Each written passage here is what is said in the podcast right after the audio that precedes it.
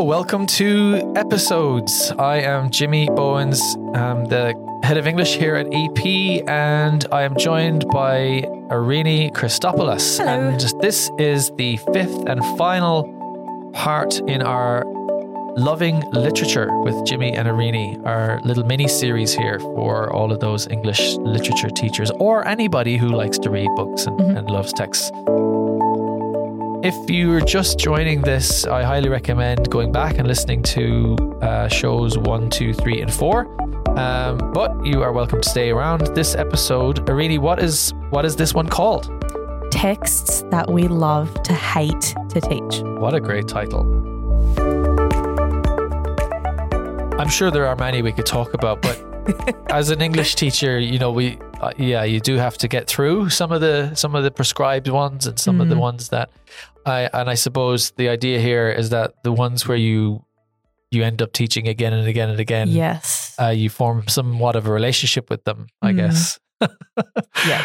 And uh, what were some of the other ones that, like, not besides the one you've written here, were there some things that you you you never got tired of teaching? As the listeners would know if they'd heard the other episodes, I never get sick of teaching Shakespeare. Never. Yeah. Every time uh, I teach a text, and I know there are quite a lot of teachers who are absolutely sick of teaching Romeo and Juliet, for Yeah. example.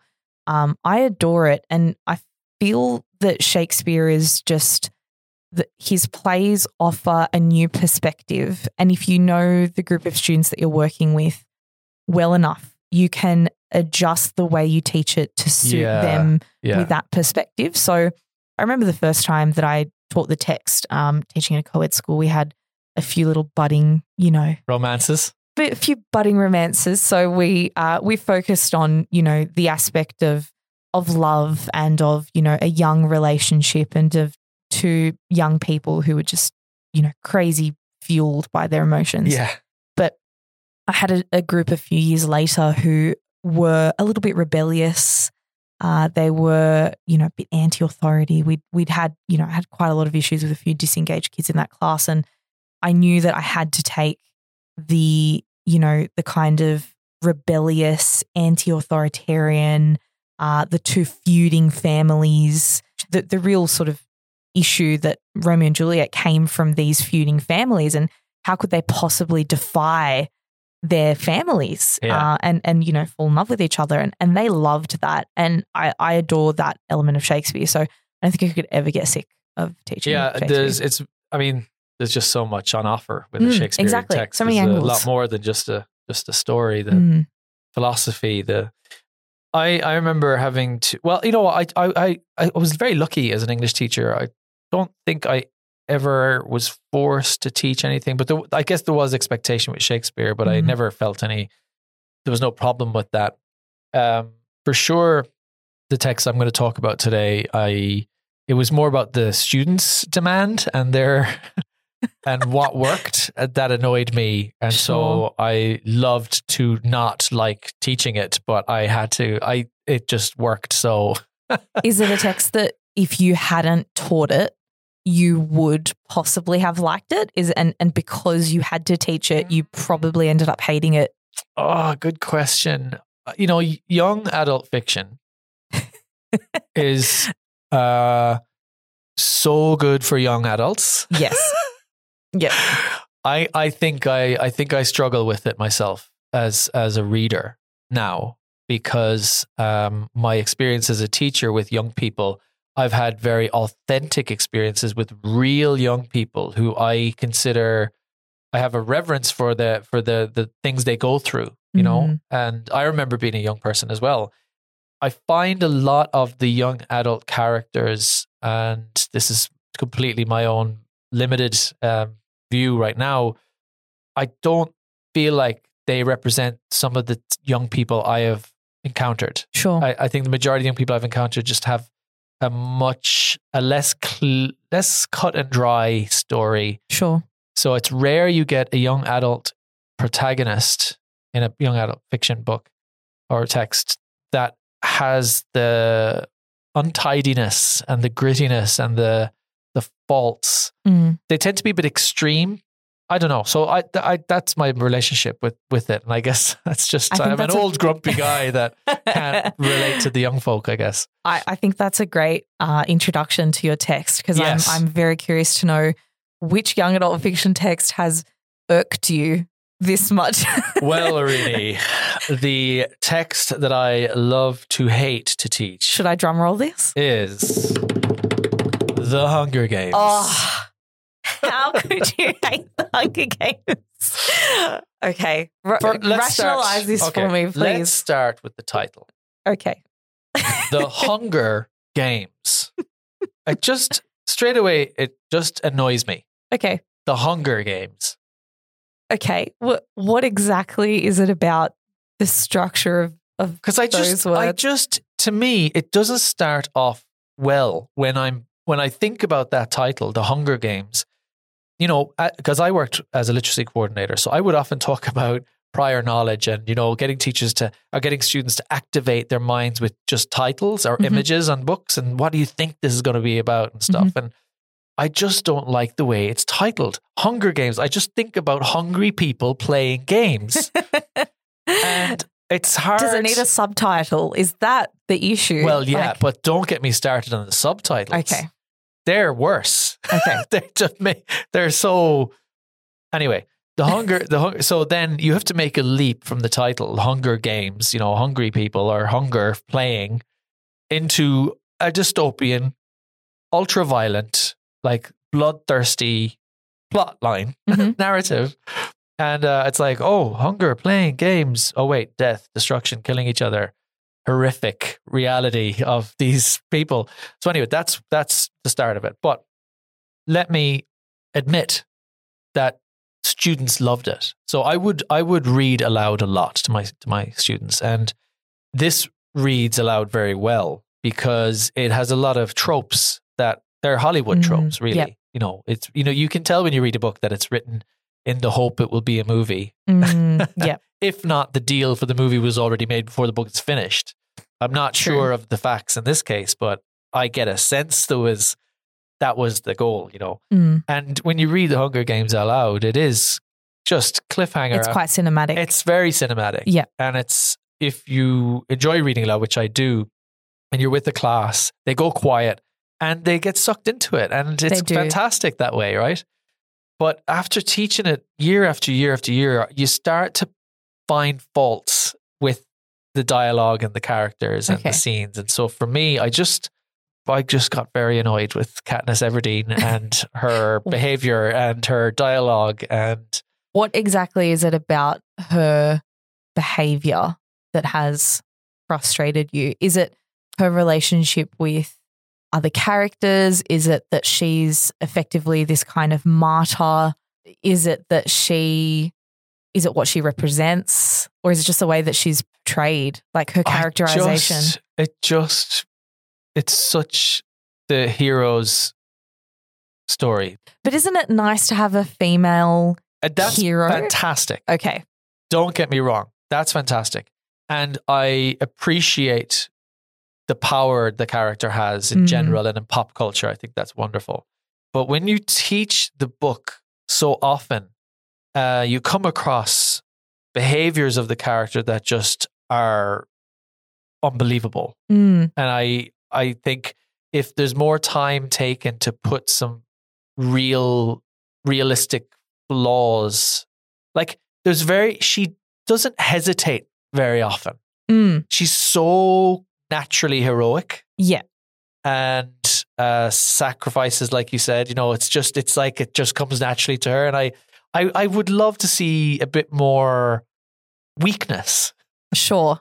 I mean, I, I would argue that later in the series, we start to see her deeply like question, like have a bit of that That's true. existential crisis. yes What I will add though, that if we're talking about why Katniss Everdeen is annoying, is there's a love interest in the story.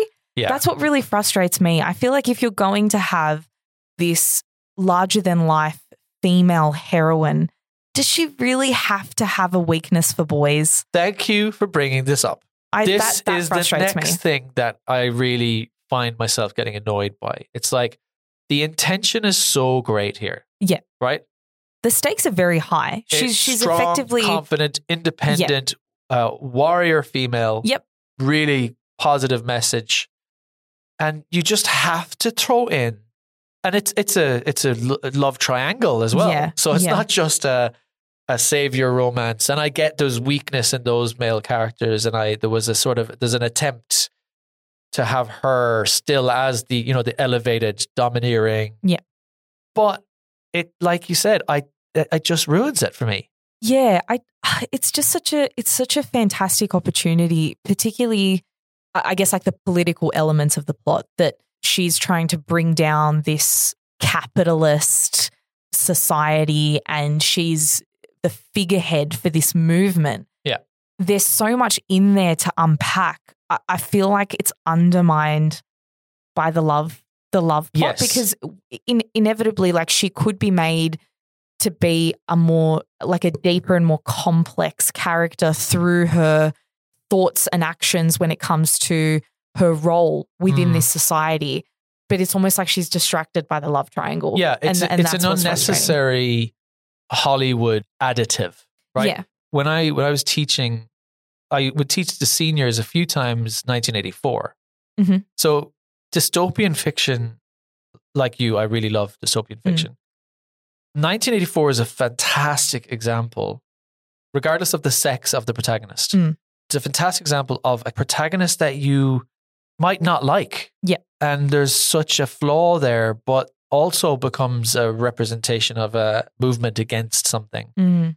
ultimately, if I'm sure everyone knows the ending of that Yeah. story, it's not it doesn't work out very well for poor uh, Winston, is it? Yeah. Uh, but in this, in the Hunger Games, I you you want her, I felt, to just yeah, like ignore that, yeah get on with the job get on with the job, ignore that, and be the defy the young adults' expectations because it's very easy to like a romance. Yeah.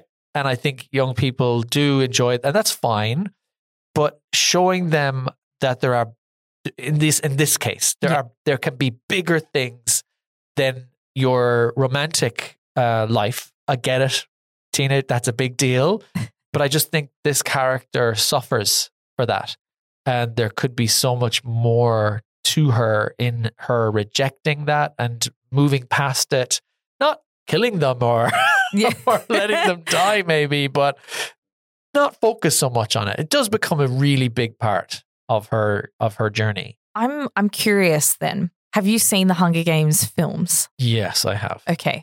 I found it to be I mean, because I read the Harry Potter series, um, and and I was of that generation that when they announced that the films were going to be created, I was all I could think about was who will play Hermione, and and I had this very clear picture of Hermione in my head, and then when I saw Emma Watson was cast, I was smitten. Like she encompassed everything that I really loved about Yes. Hermione. Yeah. So I'm curious, like the way that that Katniss is characterized in the novel, is that improved for you by Jennifer Lawrence's performance of Katniss in the films, or does that just kind of solidify for Ugh, you I, I what you already expected from Katniss? I just couldn't get past it because I had spent so much time with that character uh, with my students teaching it. And the thing is, look, I could hear in the back of my head, you know, okay, boomer, like uh, you don't, you know, you don't have. You're just an old, yeah, angry man I- who doesn't like this book. I'm happy to take that on the chin. Um, all I'm saying here is that through teaching this character in the context of an English class, where you're also presenting students with um, other contemporary literature that is v- much closer to uh, a, the darkness that reality offers their them and their lives and the glimpses they have of of real issues.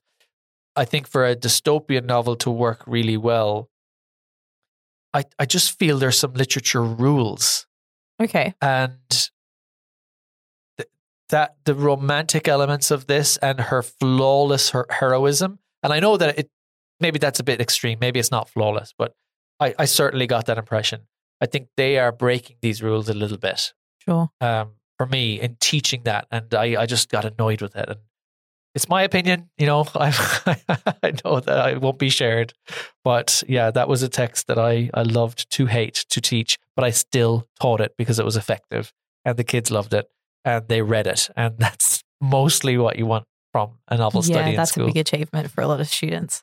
what about you? Oh, teachers will hate me. For this. I know. I mean, we're probably lost half our listeners now since They're I've done. been bagging on the They're Hunger not Games. Coming they're back. like, yeah, no, Sorry. nope. Who are these people? You, you had us with like, You, had us with Plath. You had us You with had us Portrait with of an Plath. Artist. you had us with And you choice. lost us with Oh, Hunger Games. But you had to go and bag on Katniss Everdeen. Sorry. Attack someone your own size. Um, oh, she would beat the crap out of me, she probably. probably would. I would not survive a day in that Hunger Games. I'd be You- like, where's the Mackers? And I will kill every one of you if I don't get a burger in the next 10 minutes. so maybe I would win, actually. What are the rules? You got. I, I I don't know. I don't think I could. As much as I, I want to admit that I'd I'd be you know so anti the Capitol. The Capitol kind of seems It was pretty cool. it's it's kind of it's kind of great. And then to be fair, like we our lives right now are so you know if you live in a suburban place, you are basically in the Capitol. If Oh, you're in look, like a It's, you the, know. the, it's such an obvious. it is uh, it is a analogy. parallel It- yeah but- to our. I, you just made me think, though. Sorry, we we need to get on to your text that I, I'm trying to hide it. But- that can you see? I'm I'm yes, like I can. I know, and I see. I can see what the text is, and you're in for it. You're going to save me because of how how bad this is going to go for you.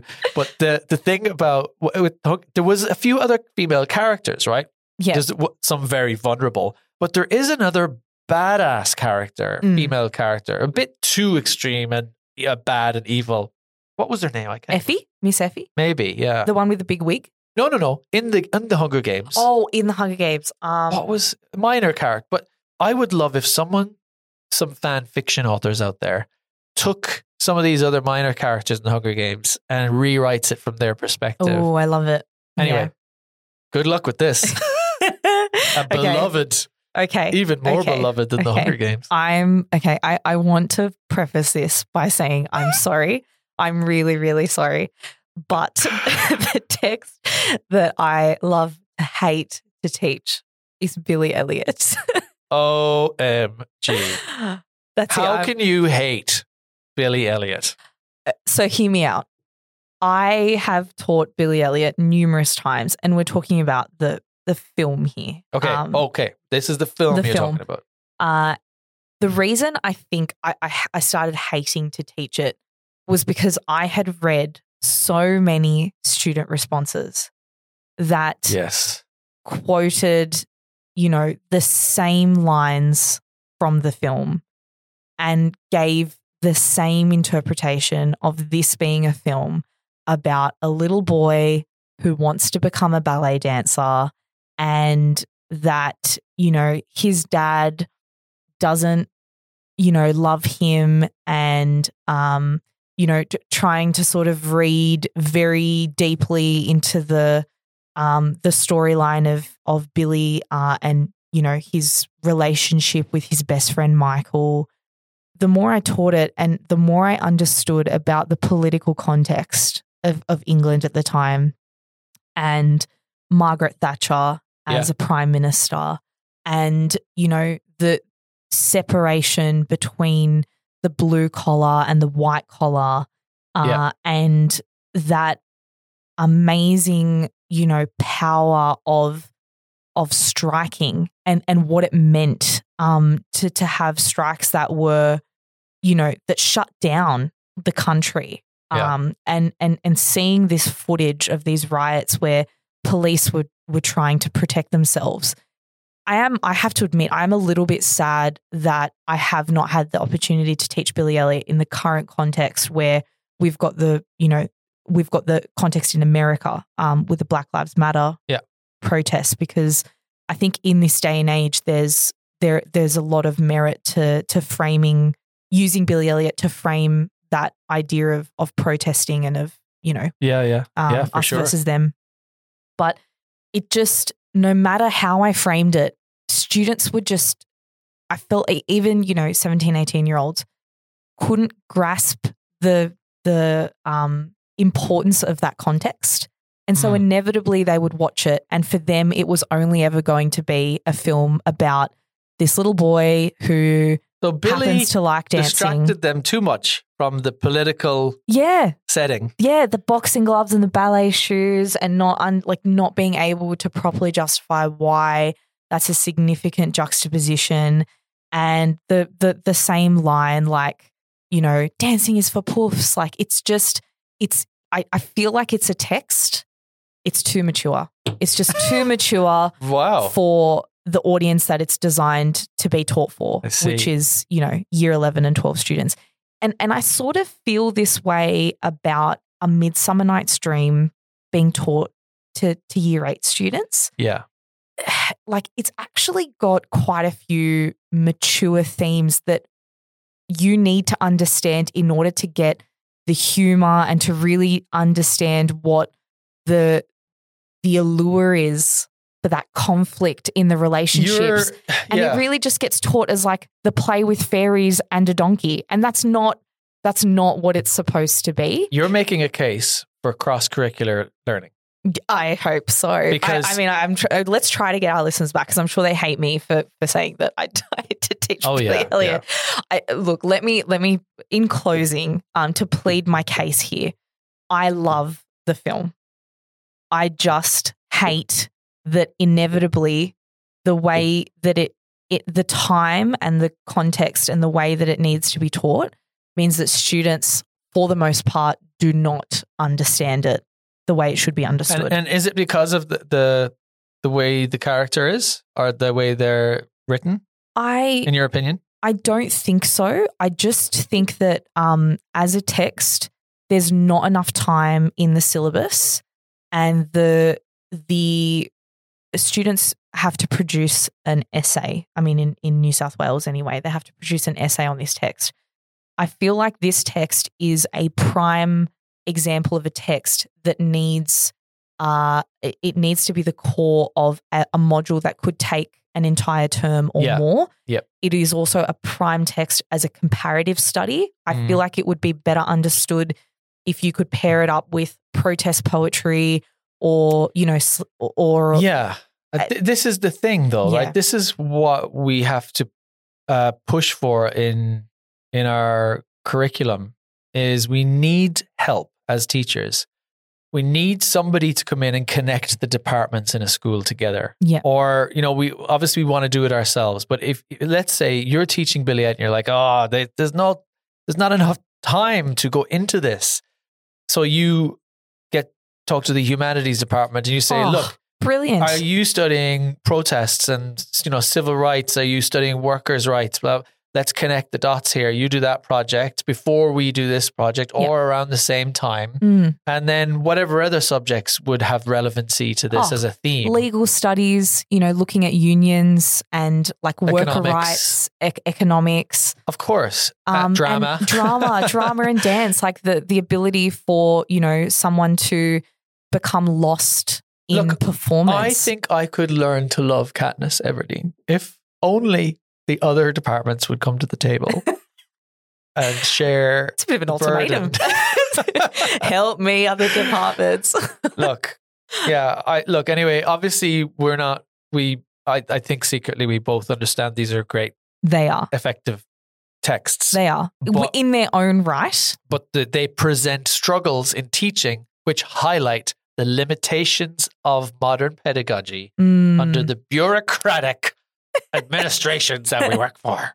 Although you and I aren't teachers anymore, so no, but we we hope that we we still you know have a voice for teachers. Yeah. Look, And- I think there's there's some there's some legs to this concept of texts we love to hate to teach. Mm. This might be much better articulated by our listeners. I would love to to hear the texts. Get on the Facebook group, please. EP Global English Teachers Facebook group, and tell us about the texts you love to hate to teach. Uh, No matter how controversial, I I Yeah. want to feel better about my choice. So me too. Yeah, please be honest. feel bad, but honesty is the best policy. And uh, that that's a wrap, Irini. Christopoulos. It's Thank been you, an Jimmy absolute Bowens. joy listening to your stories and Likewise. understanding the the time and place where these incredible uh, pieces of literature impacted you. And I've really enjoyed telling my stories too. And I, I let's see what the listeners say. Would you like to hear more of this? I would love to do another another series of this. I would love some topics for us to talk about as you listen to each of the episodes in turn. Uh, it would be fantastic to to get some topics that you would love to um, share your own opinions on that we could talk about as well. Uh, we yeah, we've we've just kind of, rambled through several episodes on literature that we love, but uh, I I love There's this so this idea more. that we could would- I- rant yeah, about something. I know. I don't know Um, if people want to hear us, but I want to talk about literature and books that I love, and that's it. And I know you do too. So yes, thank you. Wonderful. Episodes will be back uh, as normal with other guest speakers and talkers and educators. And please do subscribe If you'd like to feature, if you would like Um, to feature. Yeah, you can get in please touch. let us know. Anyway, thank you, Irini. Thank you, And Jimmy. goodbye from us. Bye. Thank you for listening to the Episodes podcast. We really appreciate if you could press subscribe on your service of choice and share the link with your colleagues and friends, uh, anyone who you think would enjoy listening to educators and topics around edtech and different subjects. If you haven't already, please do join the LinkedIn group Teaching and Learning in the Digital Age and get in touch with us at www.educationperfect.com if you would like to register for EP or suggest topics for the podcast. Thank you very much. Go well, keep learning, stay happy.